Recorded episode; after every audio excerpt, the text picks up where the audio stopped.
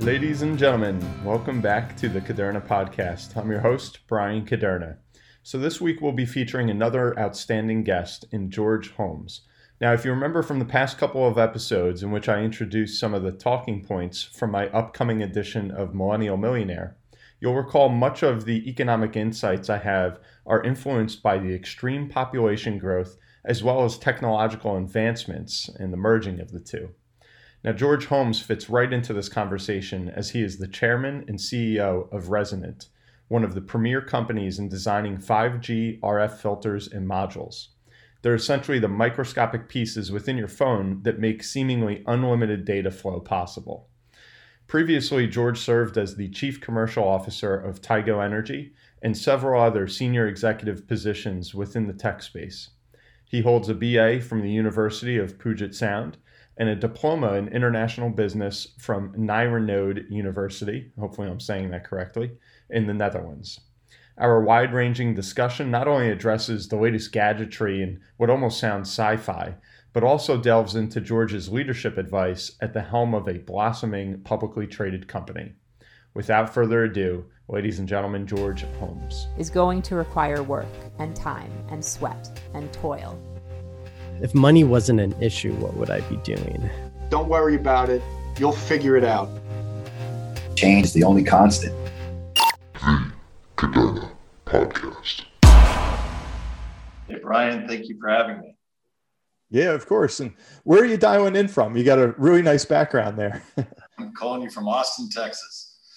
Okay, so Austin. Yeah, what you're seeing in the background is Town Lake going straight up the lake facing west. So uh, okay. the, it's a great part of the world. It happens to be where our corporate headquarters are today. Uh, but we have a large development facility in Goleta, California, which is just north of Santa Barbara, as well as in Burlingame, California, as well. Gotcha. Yeah, it seems like if you're in, in business or anything tech related, you got to be in California and now Austin. That's uh, quite a migration from California to Austin, I might add. Yeah, you know, it's it's interesting. I mean, uh, everybody's coming here now. It found it's the, one of the best kept secrets. It's a great town, great people. You know, probably the best thing going for it is is a great uh, great business environment. Yeah, I bet. Is it starting to change? Like, do you notice kind of the dynamic there of the, the population and the character of Austin changing at all? Well, you know, it's interesting.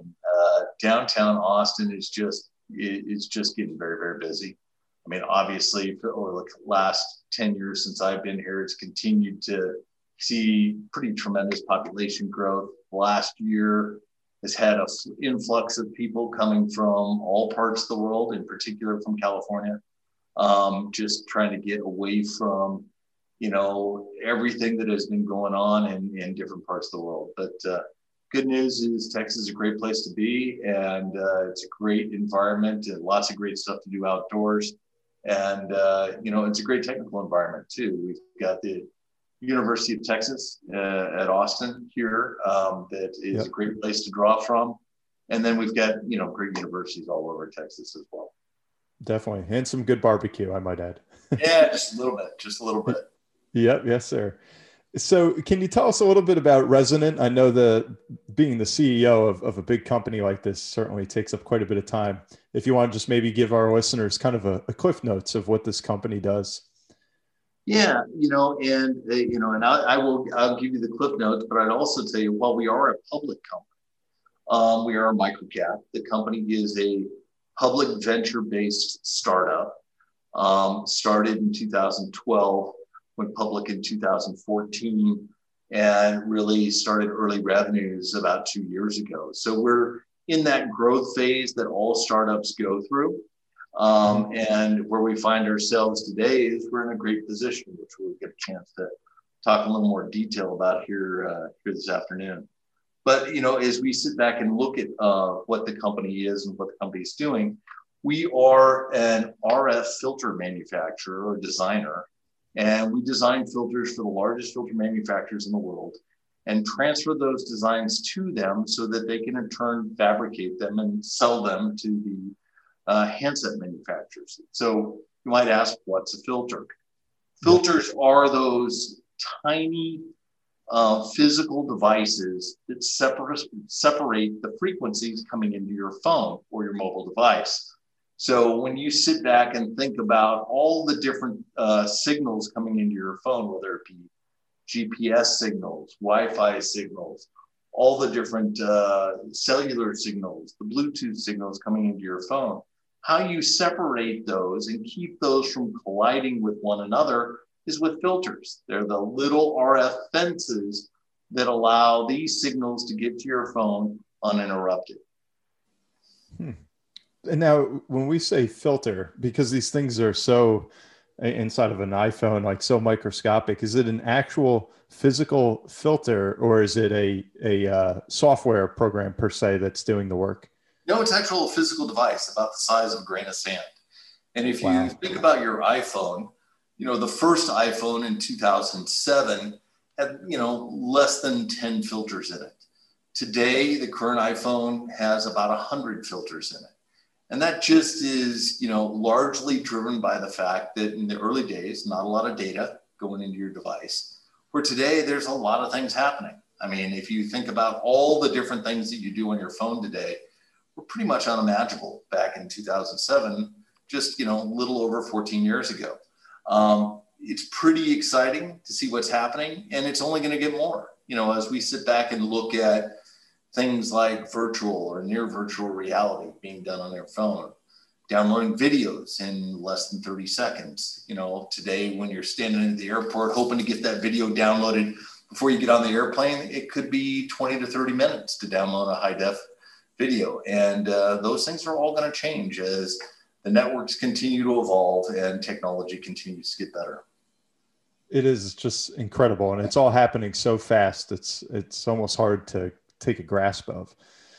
And so these filters, like it's, it's regulating the data that comes in that'll be used for the GPS or for the YouTube video or eh, things of that nature. How, how do they kind of kick into action? Is it which app you have open or what device you're clicking on that triggers it? Like, is can you give us maybe like in layman's terms how they actually operate? Well, you know, it's a hardware device, right? So it's always there, always doing its job. It's depending on whether or not it's being actively used or not, depending on the applications that you're using, depending on you know where you're at, uh, you know, throughout the country. You know, if you're in a location that only has 2G cellular service, you're not using your 5G filters you're using 2G filters. If you're in an area that's got 4G LTE but does not have 5G, you'll be using 4G LTE devices, uh, filters that are within the phone. But you know the key thing, and I guess the thing that kind of makes it more tangible for users, um, because these things are microscopic devices, right? So it's hard to kind of get your hands around what these things actually do. You know, best example for you is you know we've all been using the phone our cell phones when they've gotten hot we've been when we've been talking on them right? You talk on a phone on a 20 minute phone call and the phone gets hot and you're like yep. wow that's that's that's unusual. What what's happening with my phone? Well what's happening with your phone is the rf front end which the filter is an integral component of is working harder than it needs to. You know so what's happening is you're probably not getting good filtering um, you're getting a lot of overlap. The power amplifier that actually drives the signals out of the phone is working harder. It's the PA that is actually getting hot. And when the PA gets hot, that usually means your filters aren't working well. And what happens is not only does your phone get hot, but your battery life goes down. And uh, you see that that's a real degradation in performance. Another example of when a filter might not be working well is when you're getting crackling on your phone. It doesn't happen very often today, but you know, it happened quite a bit, you know, 10 years ago. I mean, the whole mm-hmm. notion of can you hear me now uh, for the different television commercials is all about are you getting a good signal? Well, part of getting a good signal is rejecting those signals you don't want. And the rejecting of signals you don't want is what a filter does. It's interesting. And now we talk about these different generations, I guess. So that's what the 1G, the 2G, the 3G, and now we're up to 5G, correct? Yes. That's the latest and greatest. So, what exactly, you know, how how have these evolved? Like, what what is happening that we've gone through these various generations, and when does it end? Like, where where exactly are we headed with all this development? Well, you know, that's a great, great question. And, you know, there's no end in sight, right? They're already talking about in the standards body 6G. Um, it's just like, you know, as we look at what's happening on the Wi Fi front, we're talking about Wi Fi 5, we're talking about Wi Fi 6 and Wi Fi 6E. You know, as the demand for data in, continues to increase, um, you know, we're, we're kind of overly thirsty for driving you know, you know, excessive amounts of data into our mobile devices, you know, they're going to continue to see these new generations of technology get implemented on our phones. Part of the thing that we look at is these uh, these different standards, as it were, that came out, whether it be 2G as you described, 3G, 4G, 4G LTE, 5G. Each of these technologies has a very long life cycle, which is why you see mobile devices today having legacy technologies, so they are backward and forward compatible. Typical life cycles are 10 to 15 years for these technologies as they get deployed. So, you know, as you have, you know, you went out and bought the brand new 5G iPhone or the brand new 5G Galaxy phone, those things have backward compatible technologies in them, mainly because you're going to be working in different areas throughout the US, throughout the world, that may or may not have that uh, those different uh, technologies available to you as a mobile phone user. So you might be in part of the world that doesn't have 5G. Uh, you might still go to places that don't have 4G. Uh, hence the requirement to have all of these technologies in the phone, which ultimately drives the complexity in the RF front end, which increases the number of filters in these devices. Now, one of the things that just came to mind, and I appreciate you kind of giving this uh, summary to a tech- technology novice, you know, like myself. I remember when I did a marathon in Washington, D.C., I had my phone on me and I had a whole playlist ready to go that was going to carry me through the marathon. And as soon as the gun went off and I hit play, it was like my phone froze and we couldn't get any data. And I wasn't able to listen to anything on, uh, I believe it was Pandora at the time that I was listening to why does that happen when you're in a, a massive crowd like that?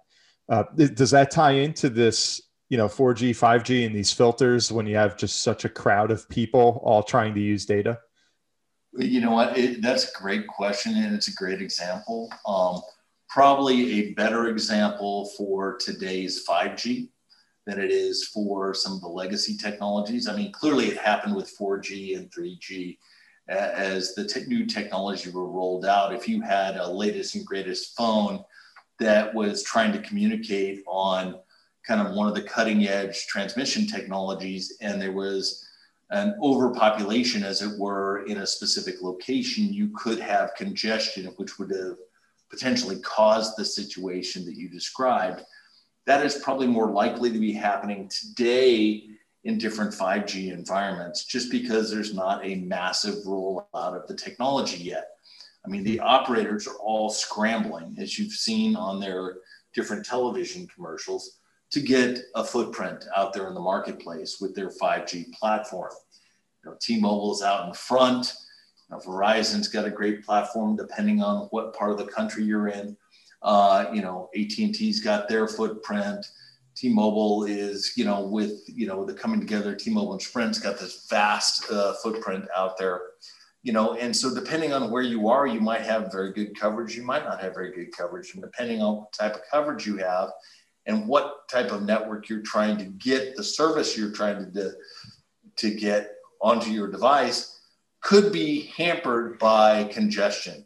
The more people in that area that are trying to get access to that same technology. Um, really complicated though. Um, lots of things that could cause that. Not the least of which is, you know, you were you were wrong place at the wrong time, trying to do things that uh, the network wouldn't support. Hard to tell, but uh, definitely something that could have been uh, contributed to uh, by the by the new technologies that you were trying to leverage.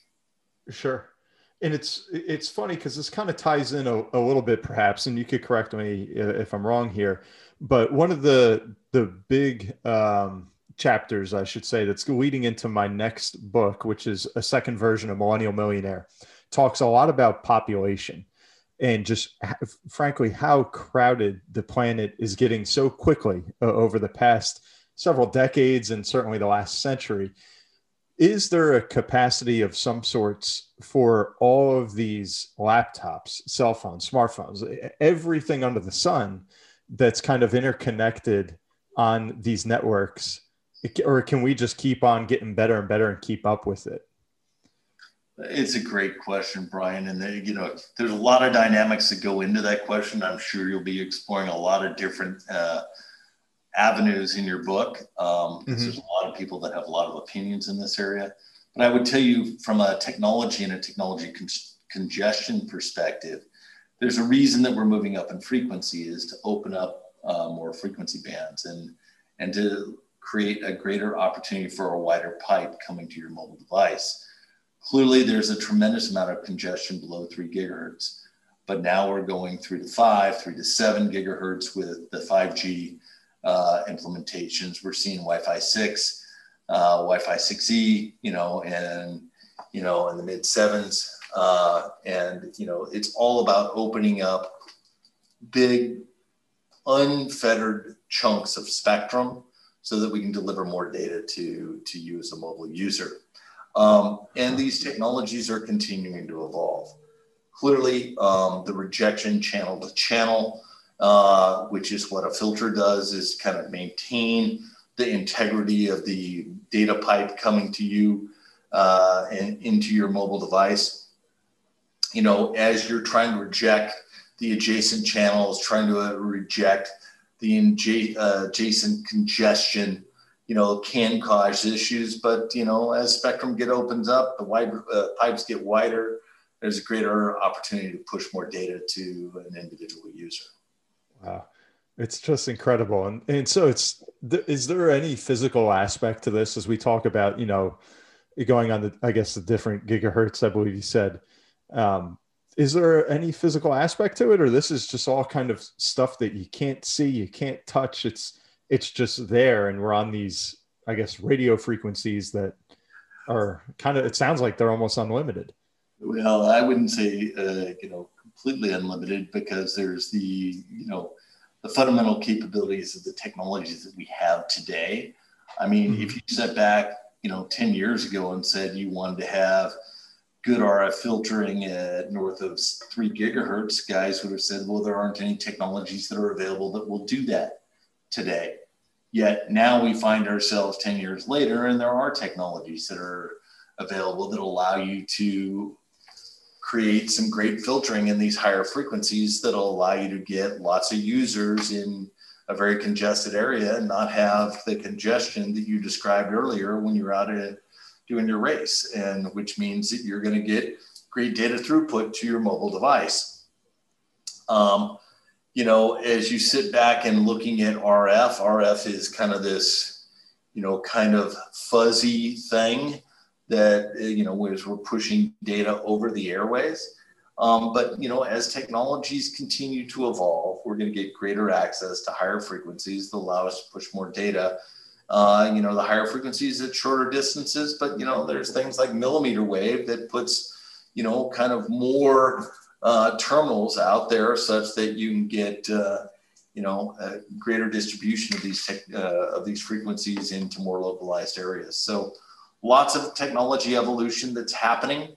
Um, and uh, we as consumers are going to figure out how to take advantage of it. There are some some of the Uber apps that are going to be developed over the next, you know, 5, 10, 15 years some of which haven't even thought about been thought about today that we'll all probably use in our everyday lives we and when the time comes i mean if you think about uh, in 2007 what you were thinking about doing with your phone probably was just making a phone call maybe sending a text yeah um, you surely weren't thinking of using it as your you know as your mobile computer like many people do today so yeah, lots of things have happened as the technologies have evolved Without a doubt. And that's what I wanted to ask. And we'll come back to all this for sure. But it sounds like both you and I started in business, went to school for business. and now I'm talking about you know investments and economics, and you're talking about things as small as a grain of sand that are blocking data and all this stuff that I can't even completely understand. How did you get to where you're at right now, and how did you get into this field in particular? That's a really good question, Bryan, and I wish I could tell you it was a direct line.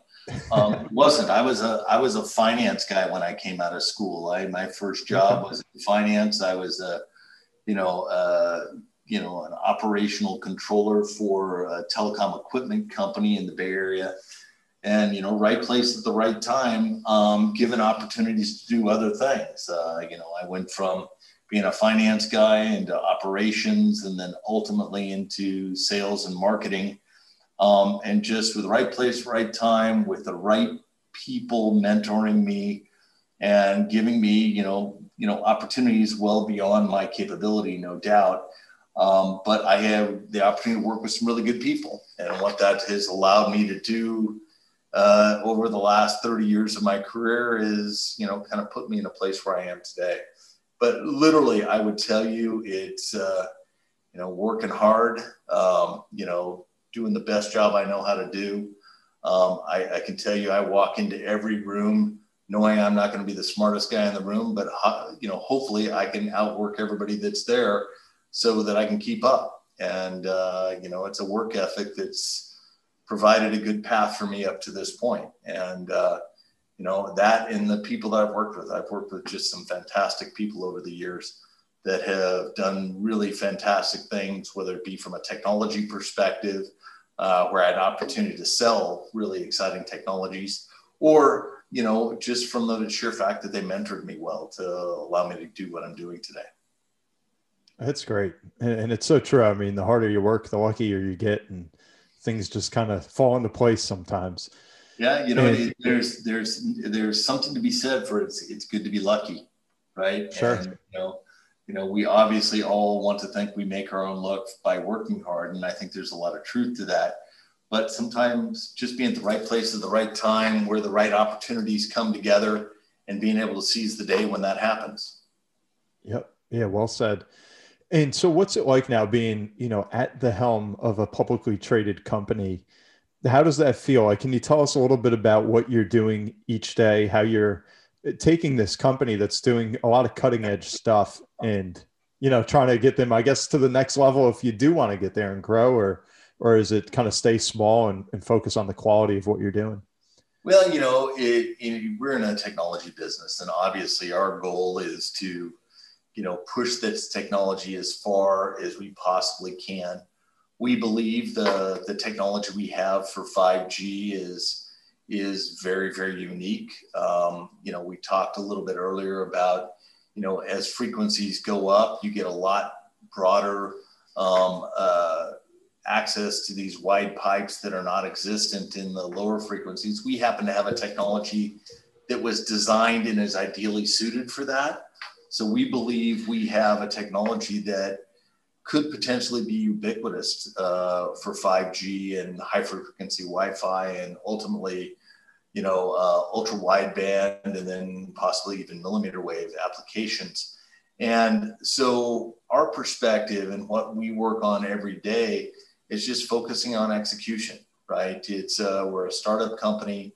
Um, we're doing the right things. We spent a good part of the first three years uh, after I joined the company honing our craft as it relates to how to design, create designs efficiently, how to push them out to a multitude of different foundries in this RF space, have companies be successful taking our designs and ultimately selling them into mobile handset manufacturers and in some cases automobiles.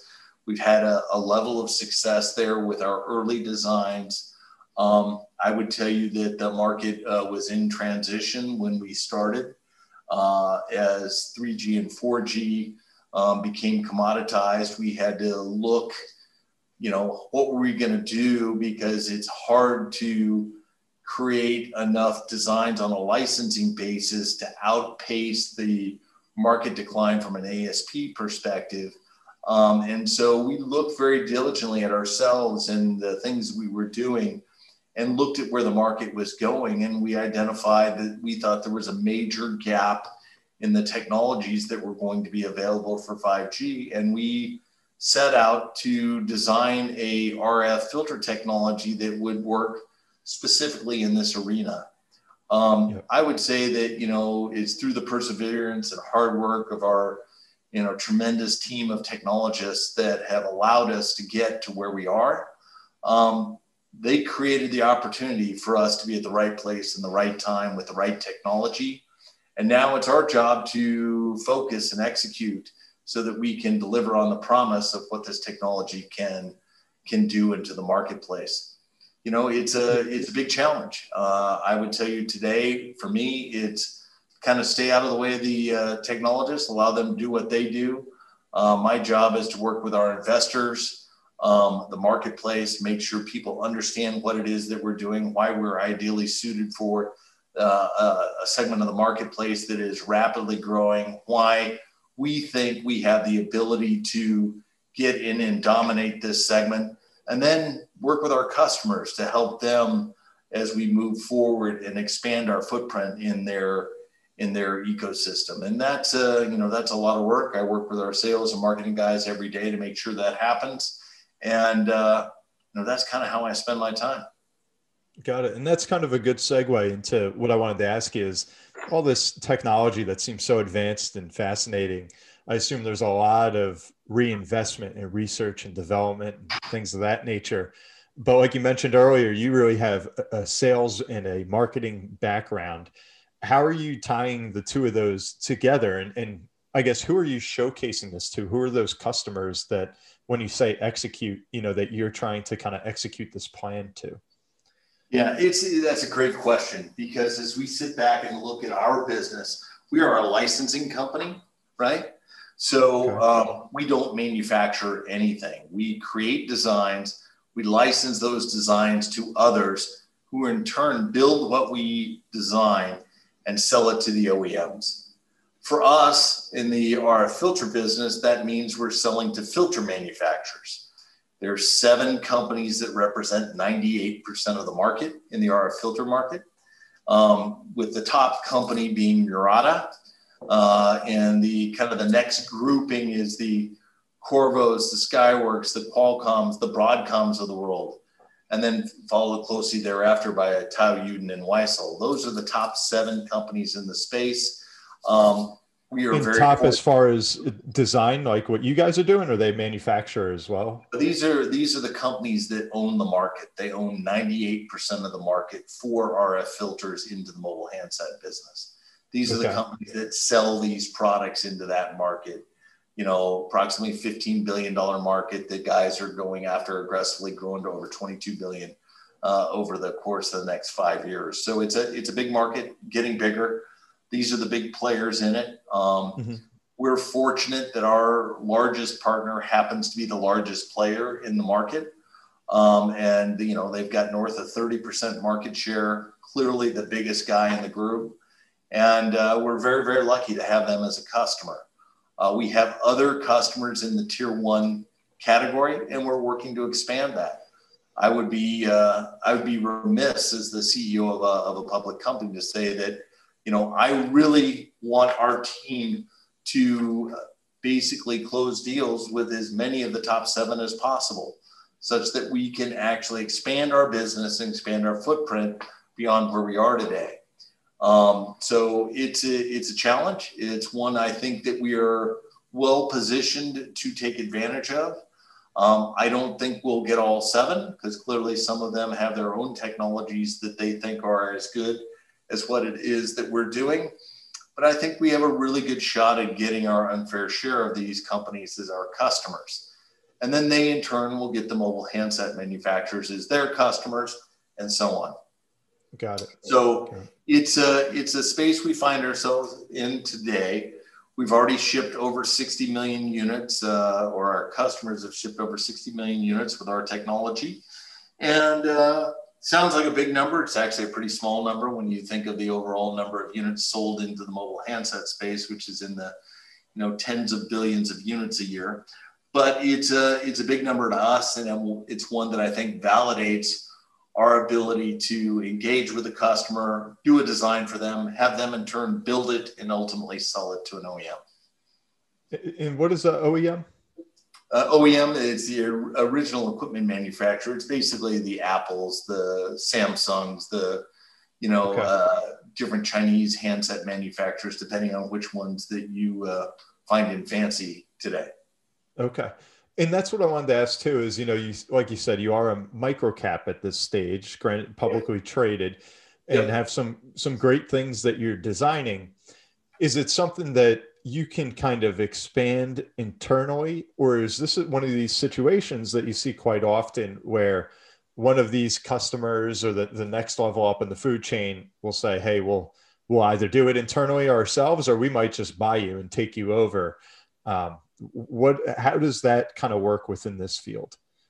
Yeah you know it's a it's a great question. And obviously you know as you know i think most uh, small uh, you know startup ceos would tell you the best way to to get acquired is to be focused on building your business and think about what it takes to build a good business. Because if you build a good business then others will see value in what you're doing and if what you have has value, someone else might want it.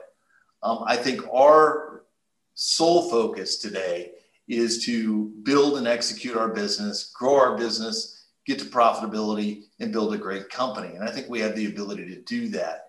You know, we have noted historically we've got uh, you know four devices under contract, roughly nine million dollars worth of uh, revenue uh, from the world's largest filter manufacturer. It takes 12 concurrent designs like that to get to cash flow break even. We think that there's an opportunity with our largest customer to do over $100 million annually with them uh, in revenue. Uh, and that's for a company like ours that, uh, you know, currently, you know, just uh, approximately 28 million gets us to cash flow break even on a cash basis. So, you know, lots of opportunity, pretty tremendous opportunity in front of us. That $100 million is with one single customer. I think from uh, my perspective, you know, that's the, the holy grail is figuring out how to, you know, execute, deliver, get more business, expand the business beyond the customers we have, and really build a solid business out there such that others will see it and go, you know, whether or not it's something they want to buy or just be a partner with. Uh, you know, that's kind of where our head's at is more customers, the better. We're going to create great value for our shareholders. And that's going to be our number one focus. Sure. Fair enough. And with the future of this kind of field growing, like you said, I mean, we're in 5G. What uh, even actually before I get to the next question, when will 6G begin? and what's that going to do to you guys in this all these filters that have become so necessary? Well, you know, the nice thing about it is, is you go up with 5G to 6G, you're going up higher in frequency. Our technology is ideally suited for the higher frequencies. So we think that we have the ability to become, you know, like Broadcom was to 4G, we think we have the ability that our technology, our XBAR technology, has the ability to have the same kind of market dominance in five and six and ultimately millimeter wave and the uh, you know highest frequency applications. Um, that's kind of where we see ourselves uh, going forward. I think that we are ideally suited to uh, deliver technology into that segment of the marketplace. That's great. That's a good place to be in. And perhaps on the flip side, like what are some of the the challenges that you see, or do you have certain things that kind of keep you up at night as the CEO of a really, you know, kind of I don't want to say exploding company, but something that's really at that kind of tipping point of going to the next level? Yeah, I think we are at that point of really having some breakout things happen for sure. I mean, clearly we've had some tremendous milestones of validation of our technology. Um, last October was a massive validation point when, you know, uh, we had our largest customer agree with us that our technology was suitable for these applications, that it met the uh, initial uh, performance and reliability and packaging requirements that they were now moving forward into the mass commercial commercialization phase of the of the agreement with us. So clearly, that's a great validation point. I think it created lots of opportunity for us with other customers as they saw they didn't have to be the first one to go in and, and validate the technology. The biggest player in the marketplace has already validated it. I think that's a tremendous place to be. Um, but for me, the thing that keeps me up at night is time. Everything takes longer than I want it to, right? I mean, uh, you know, the, the, the big challenge is when you're doing really hard technical things, um, it does it just doesn't happen overnight. And we're a licensing company, so we're one step removed. I don't own my own fab. I don't have the costs associated with my own fab. I don't have the challenges associated with owning my own fab, but I also don't get the benefit having my own fab either. You know, um, if you have your own fab, you can walk downstairs and get the, you know, your next version of a device built. We have to wait until we can buy time on a, on somebody else's fab to get that done. So everything takes time. It doesn't happen as fast as you want it to. Um, but good news is, as we've continued to deliver, um, you know, from an execution standpoint, uh, things have continued to get better over time. Yep. Yeah. Speed sometimes seems like it's everything. Yep. And, uh, and the going from 4G to 5G to 6G just kind of reinforces that idea. Yep. But one of the things I wanted to ask you as well is I, I had been watching 60 Minutes. I guess this was maybe three weeks ago or so, uh, where the the Fed chairman uh, Jerome Powell was on. I don't know if you saw this, and he said the greatest threat right now to the U.S. financial systems, kind of coming into my world of economics, is cyber. So, with the things that you have going on, and, and I assume a lot of this kind of supply chain of everything that you're building and creating is international, of course. How do you guys address that? Do you have any exposure or uh, any kind of role within this entire cybersecurity conversation? Well, I think anybody who does does business and transfers designs and does designs using the cloud is, you know, has some level of risk. Um, I would tell you that we spend a lot of time on the cybersecurity aspect of our business. It's top top of mind. It's one of the things that our auditors review with us uh, every quarter, every year, um, and it's something that we spend a lot of time and energy on. Um, Fortunately, we are not at the forefront of the companies that have had issues with cyber attacks, but you know we're mindful of it, and it's something that we do the best job we know how and can afford to protect against those types of instances. Yeah, and you mentioned that in, in some of your bio, you have experience in various IP strategies and things how does that work as far as you guys come up with one of these designs that could be a game changer for the uh, RF filters? How do you protect that? I guess is that something that somebody can easily kind of mimic or take a portion of your design and bring into their product? Yeah, it's a great question. Um, yeah, there is no direct line of sight for somebody to take one of our designs and take it and move it somewhere else and have it manufactured. Um, clearly, you know, we're concerned about that. We keep an eye on everything that we do. We monitor our customers for their, you know, making sure that they pay us for what we believe they owe us uh, as relates to the designs they uh, manufacture and take into production. Um, you know, the good news uh, about our technology, it's fairly complex. It requires some very specialized tools um, to port these technologies from one foundry to another and we own the tool base. So you can't buy these tools off the shelf. So be very, very hard, not impossible, but very, very hard to take one of our designs and port it and use it somewhere else. Okay. So it sounds like a pretty secure position of sorts to be in. Well, it's as secure as it can be, given the fact that we use, you know, we use cloud-based tools um, to, you know, to to leverage and create these create these designs for third parties. And, you know, we do the best job we can to protect against these types of situations. Um, I, you never say never, but I, I think we're in pretty good shape at this point. Good, good. And kind of in a similar vein, I mean, this, how are the RF filters actually uh, built? Like, what is the materials, I guess, if you can share that, that actually is used to make this tiny grain of sand that goes within the phone? Well, you know, the piezoelectrics that are used, you know, we use a variety of different materials. Obviously, the ones that we talk about the most is lithium niobate based um, uh, wafers that we get from the engineered substrate manufacturers today. That is kind of the kind of cutting edge technology that we're using. Um, it's a fairly standard technology in the balance of semiconductors and optical components. Um, but uh, for us, we're the ones using it uh, to create a bulk acoustic structure, leveraging a uh, surface acoustic wave manufacturing process. So the, the difference between those two manufacturing processes is just levels of complexity.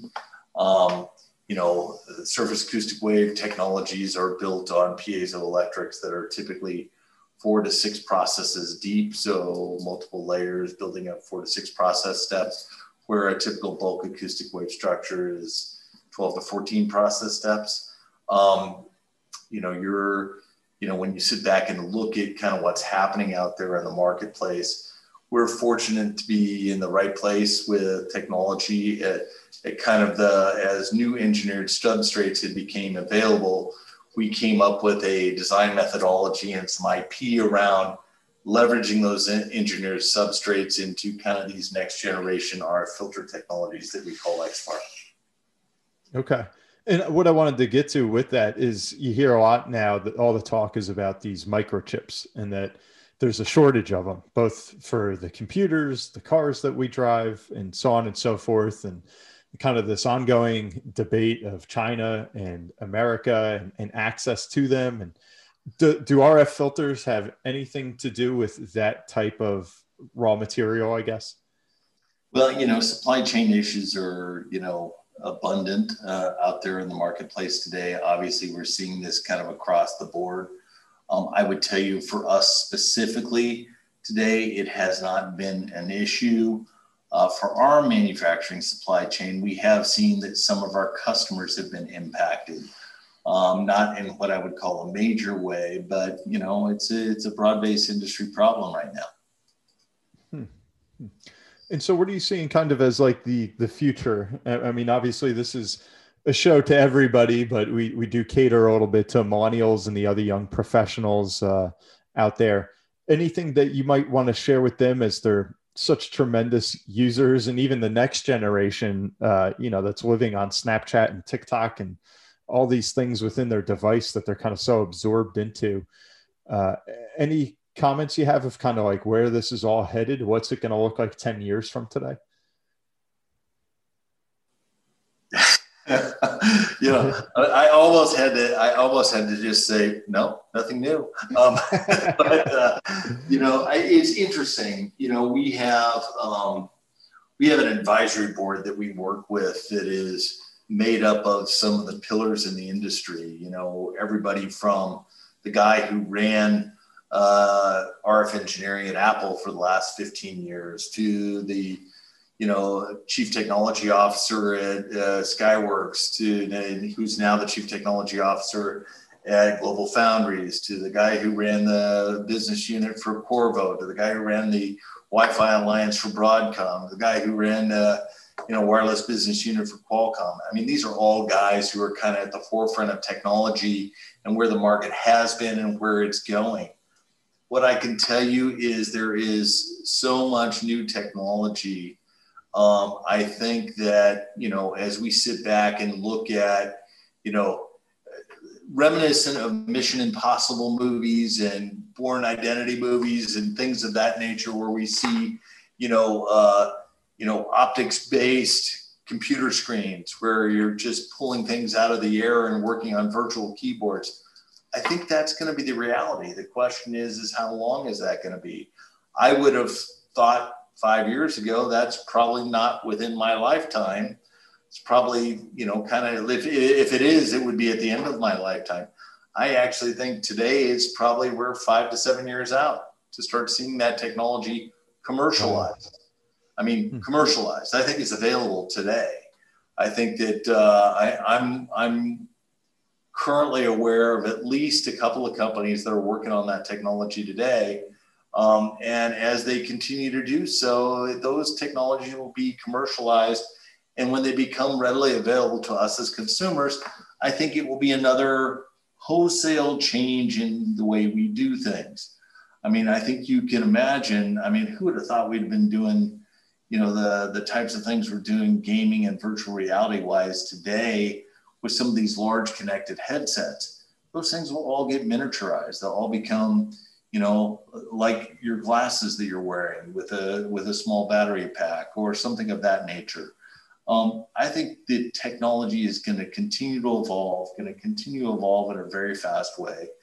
We aren't really talking about the evolution of the cell phone as much as we were 10 years ago. We're now talking about all these other connected devices and how we're going to be going back to a situation where we're going to leverage leveraging the cloud for processing power even more. Um, I think it's going to be very, very interesting. Um, I, I, I, we aren't going to be wanting for Christmas presents for the next 20 years, I don't think. I think the technology is going to continue to evolve. And as technologies continue to evolve, they're all going to be com- communicating wirelessly, which bodes well for companies like ours. Yeah, I bet. I bet.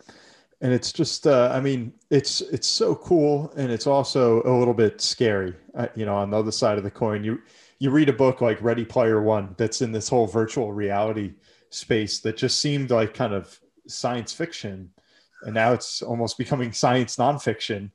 And uh, it, I think that, I see virtual reality is here already, right? Yeah. Um, it's it's all a function of today. It's all a function of the money you can spend to go leverage it. Um, but I think over I think over the course of the next five years, it's going to be very much part of our you know everyday uh, work life experience uh, uh, as these technologies continue to evolve.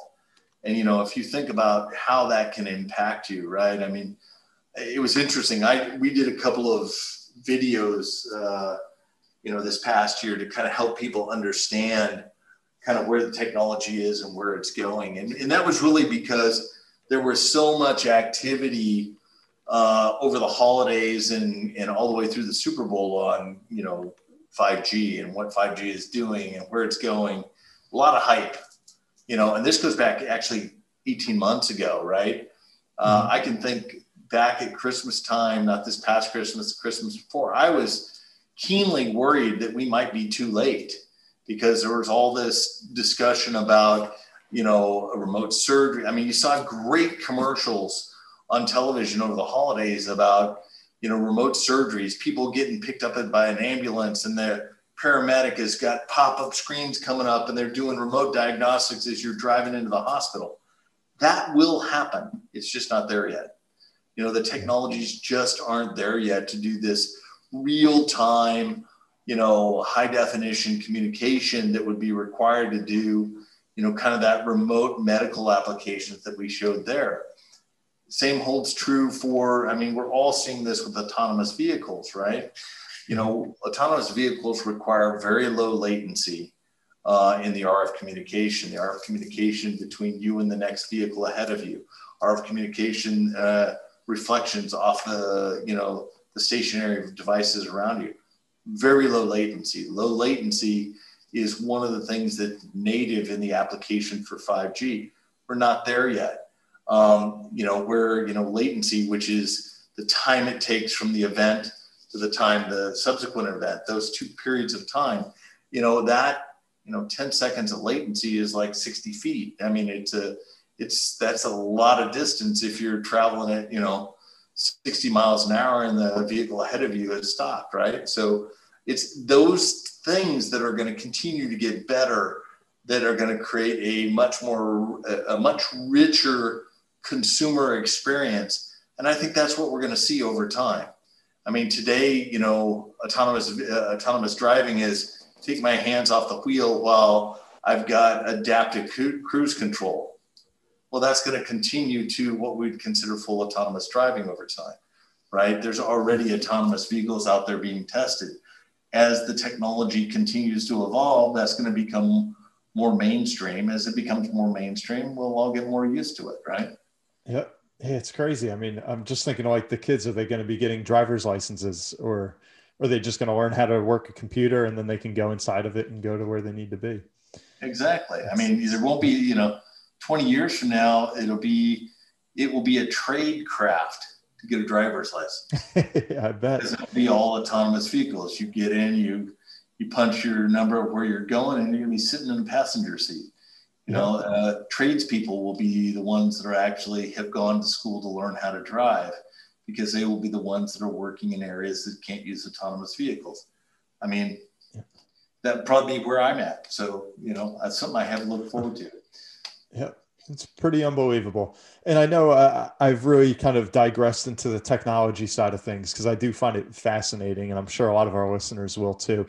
But I just want to ask a couple questions, if I may, on the the business side. Coming back to that, you mentioned that advisory board sounds like a ton of talent that you have on there. You're the CEO of Resonant.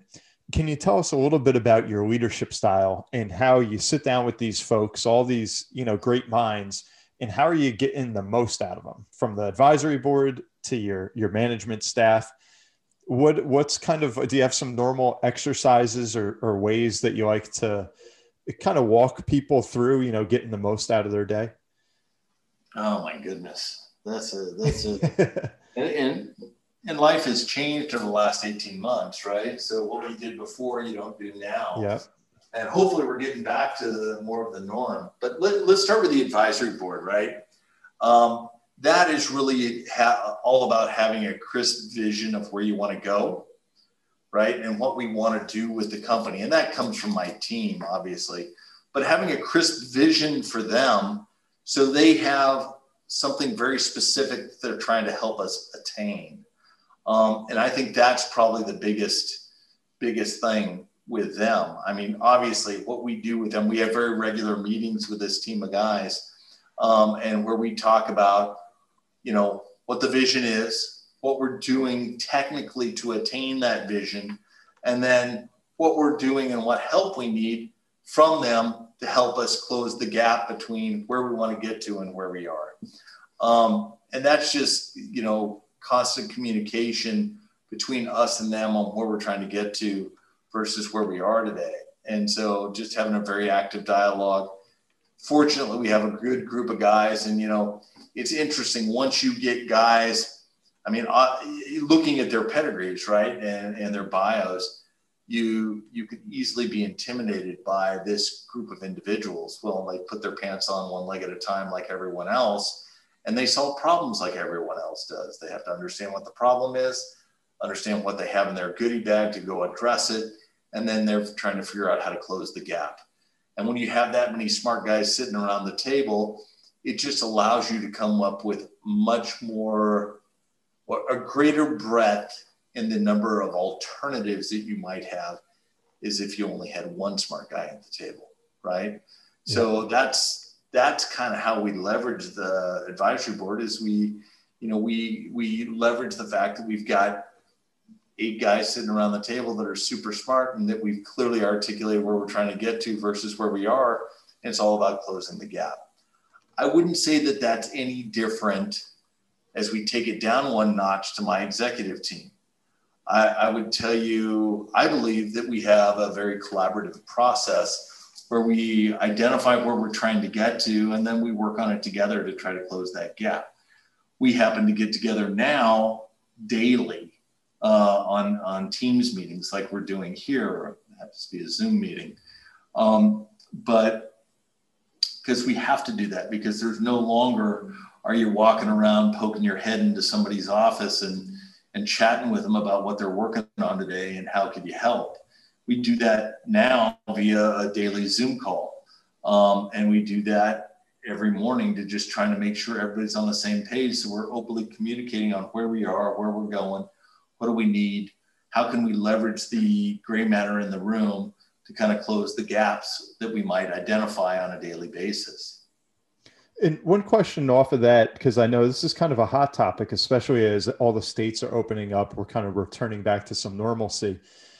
Do you see see like things working just fine with kind of quote unquote popping your head in through a Zoom meeting, or do you miss the days of actually being there in person like have you seen any sort of uh, gap in productivity or efficiency from your own staff?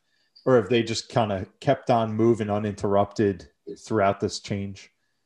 You know i think that you know for the most part our team has worked very efficiently uh, in the remote environment, uh, in large part uh, because due to the lack of, you know, a startup company in, in a facility that's got a lack of conference rooms, we had a lot of guys working on Teams and Zoom already uh, because they were using virtual conference rooms. But I think what they got there versus what they get now is they got up to go get a coffee. They got up to go to the you know restaurant. They got up to go sit in the you know in the cafeteria to have lunch. Those opportunities are now missed. You know those opportunities to collaborate in an in an ad hoc collaboration environment. I think we missed that by not being in the office together. Um, I agree. I am I'm, I'm a I'm a firm believer that you know the the whole notion of management by walking around is collaboration by walking around as well. I mean, just you know, I had a, I had this conversation with a young man that works for us. He, he was he was he caught me in the hallway. We happened to be in the office two weeks ago because um, we've been gradually getting back to the office on a on a you know, an ad hoc basis as we kind of move our way towards uh, fully in the office. And he grabbed me and he goes, uh, you know, I, I'd really like to put forth my opinion that I think we should do this, you know, uh, on, a, on an individual basis, that some individuals should come into the office full time and some individuals should be able to decide not to come in full time. And I, my response to him was this, Thank you so much for your opinion. I really value it. It's a good thing I was walking around and you had the opportunity to share that with me. And he, and I st- and I just stood there and looked at him and he, he kind of he, he kind of the light bulb went off and he goes, "Oh, I get it. I wouldn't have been able to have a conversation with you exactly about something that was meaningful to me if I hadn't been here." And I and I I said it's that kind of opportunity that I think that is missed. This happened to be something that was important to him, but stuff that's important to the company happens every single day just by people being in a position to collaborate. And uh, I think that is, that hurts. I, I, I, don't know how to quantify how much it hurts, um, but I, I do think that it does disadvantage us as a group uh, by not being able to do that. That's a great point because I even look back on my own career over the past 12 years and some of the the best aha moments I've had have been at different conferences and things where you finished and then afterwards you just go into the bar with you know grab a drink with one of the folks that you met and all of a sudden you're sharing ideas through conversation that you say you know what? That that would be perfect to put into my practice or into my business. And it's true without those moments you just don't kind of cross by that happenstance that uh, you're not going to find it in an email you know, that's a great yeah, point. You don't find it in an email, and you you can't plan for that on a Teams call or a Zoom call. I mean, sure. you know, we're having a Zoom call. This happens to be an interview, but you know, if you and I were working together on something, we might have a Zoom call every day, but we're in and out on the Zoom call for the specific topic of what we're working on. Very rarely do you just pick up the phone and Zoom somebody to chew the fat because you're yeah. virtually walking by and I think that that's that's hard. And we had this discussion with our team about in October of last year, and we said as the executive team, we want everybody to feel free. Pick up the phone on any given day. If you just are thinking, hey, I got a free moment, I want to pick the phone and Zoom somebody. We'll all pick up the phone. It happened for about a week, a small number of pick up the phone Zoom calls, and then it stopped because out of sight, out of mind. Correct. Or if you're in the office, you get those regardless, just exactly. because you're walking past somebody. Yep. Well, you know what, George? I mean, we might just be a few years away from when we can all just virtually walk around together, and uh, then we can get those moments, even though we're a thousand miles away. yeah, you you know, if uh, if if some of these guys get what they're planning on, I think that will be the case. Yeah. Um, but until that point in time, you know, I, I think that uh, that in-person contact's a big deal. Yeah, without a doubt. And if I could, I'd like to transition kind of in closing. Some of my listeners have found the, the greatest part of these interviews to be a bit of a lightning round that we do at the end. Just ask you some questions, get to know you a little bit better in your story. Um, so if you're okay, if we could run through that for a couple minutes here. Sure, far away. Awesome. So first up, what would be your favorite book? My favorite book. Oh my goodness, that's a that's a toughie. Um, it would probably one of the Tom Clancy books because I'm just when I get out of doing emails, I tend to want to go into something that is not uh, more adventure based and uh, less something that is less topical. Uh, I try to find I try to find reading material that is uh, not going to challenge me mentally because I'm doing that all the time every day, trying to keep up with these you know 60 some odd PhDs I have working for me. Yeah, I bet. Well, you'll have to check out my latest book, Anarok, is a fantasy novel, my first fiction book. So it's um I mean that's the reason why I went into fiction is to find an escape during this whole pandemic. So oh well, there you go. Yep, add it to the list. And uh, next up, what would be your favorite quote? Oh, favorite quote. You know, sadly, um, you know, it, it's one I got from a, a, somebody who was a mentor to me and really kind of leaned in on me when I was young in my career. And it was all about, it's the same one I use with the young people that I mentor today, which is, you know, you can you're going to walk into a room you're not always going to be the smartest guy in the room but you can be the one that works hardest. And that's that is that has been kind of my temperament uh, my whole career. Got it. I like it. And this of course is a bit of a finance show so I, I have to ask what would you say is your best investment that you've made? It could be monetarily or otherwise uh, but your best investment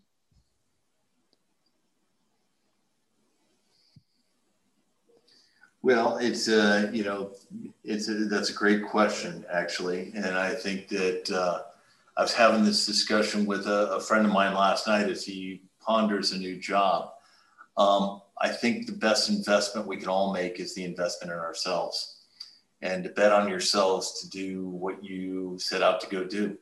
And I look at kind of my career, and you know, I've I've never taken the safe route. I've always bet on my ability to get in, execute, outperform, and then go do it again.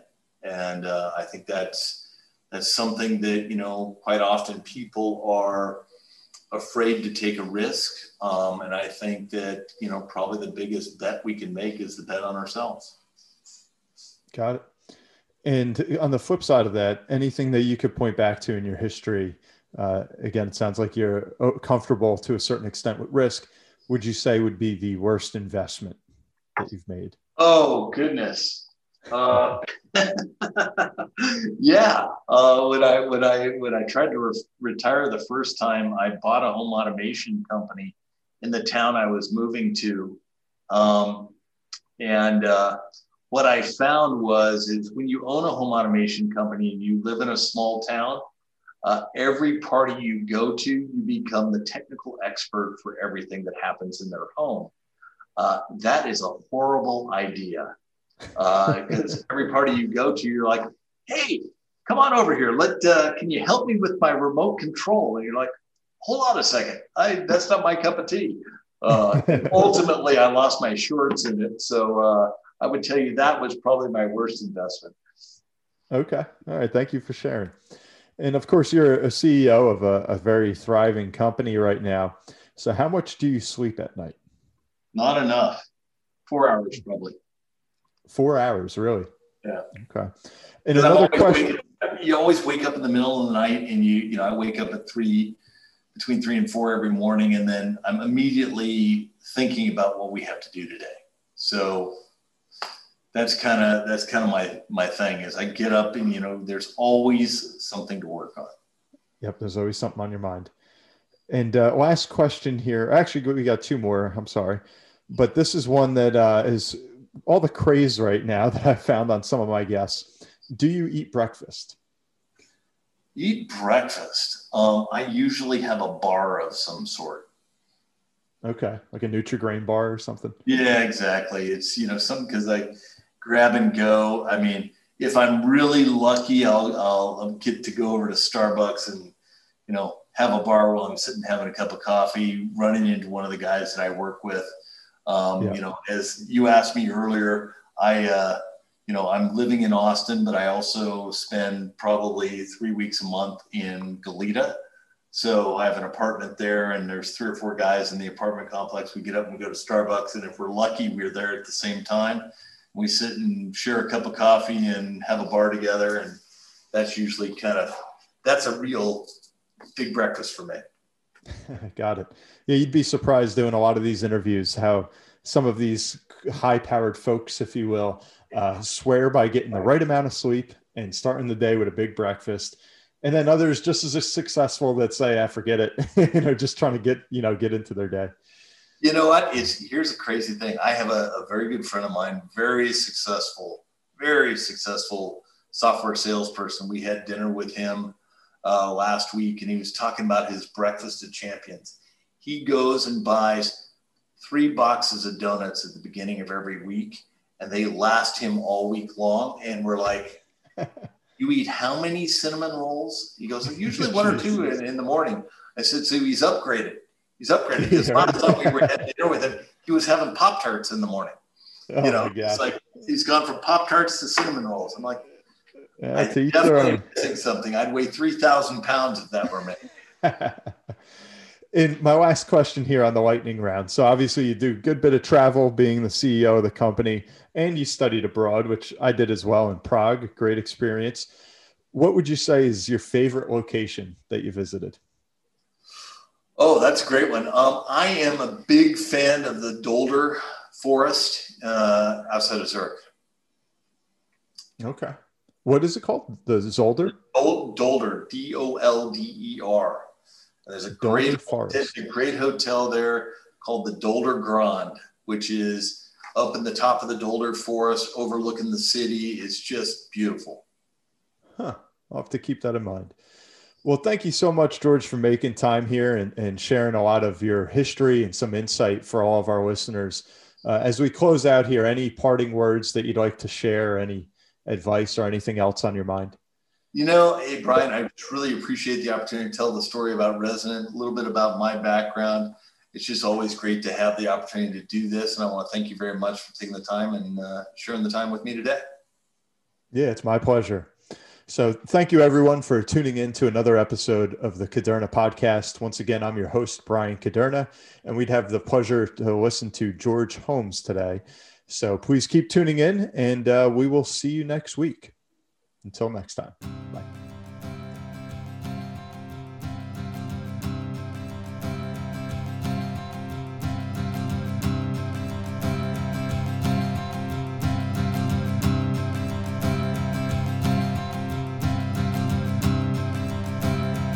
Podcast is for informational purposes only. Guest speakers and their firms are not affiliated with or endorsed by PAS or Guardian. This material contains the current opinions of the speakers, but not necessarily those of PAS, Guardian, or its subsidiaries, and such opinions are subject to change without notice. None of the organizations mentioned in this podcast have any affiliation with Guardian or PAS. Bryan Kuderna is a registered representative and financial advisor of Park Avenue Securities LLC PAS. OSJ 300 Broadacres Drive, Suite 175, Bloomfield, New Jersey 07003. 973-244-4420. Securities products and advisory services offered through PAS member FINRA SIPC. Financial representative of the Guardian Life Insurance Company of America, Guardian, New York, New York. PAS is a wholly owned subsidiary of Guardian. Kuderna Financial Team is not an affiliate or subsidiary of PAS or Guardian. California Insurance License Number OK04194. Approval number 2021-122724. Expiration date 7 2023.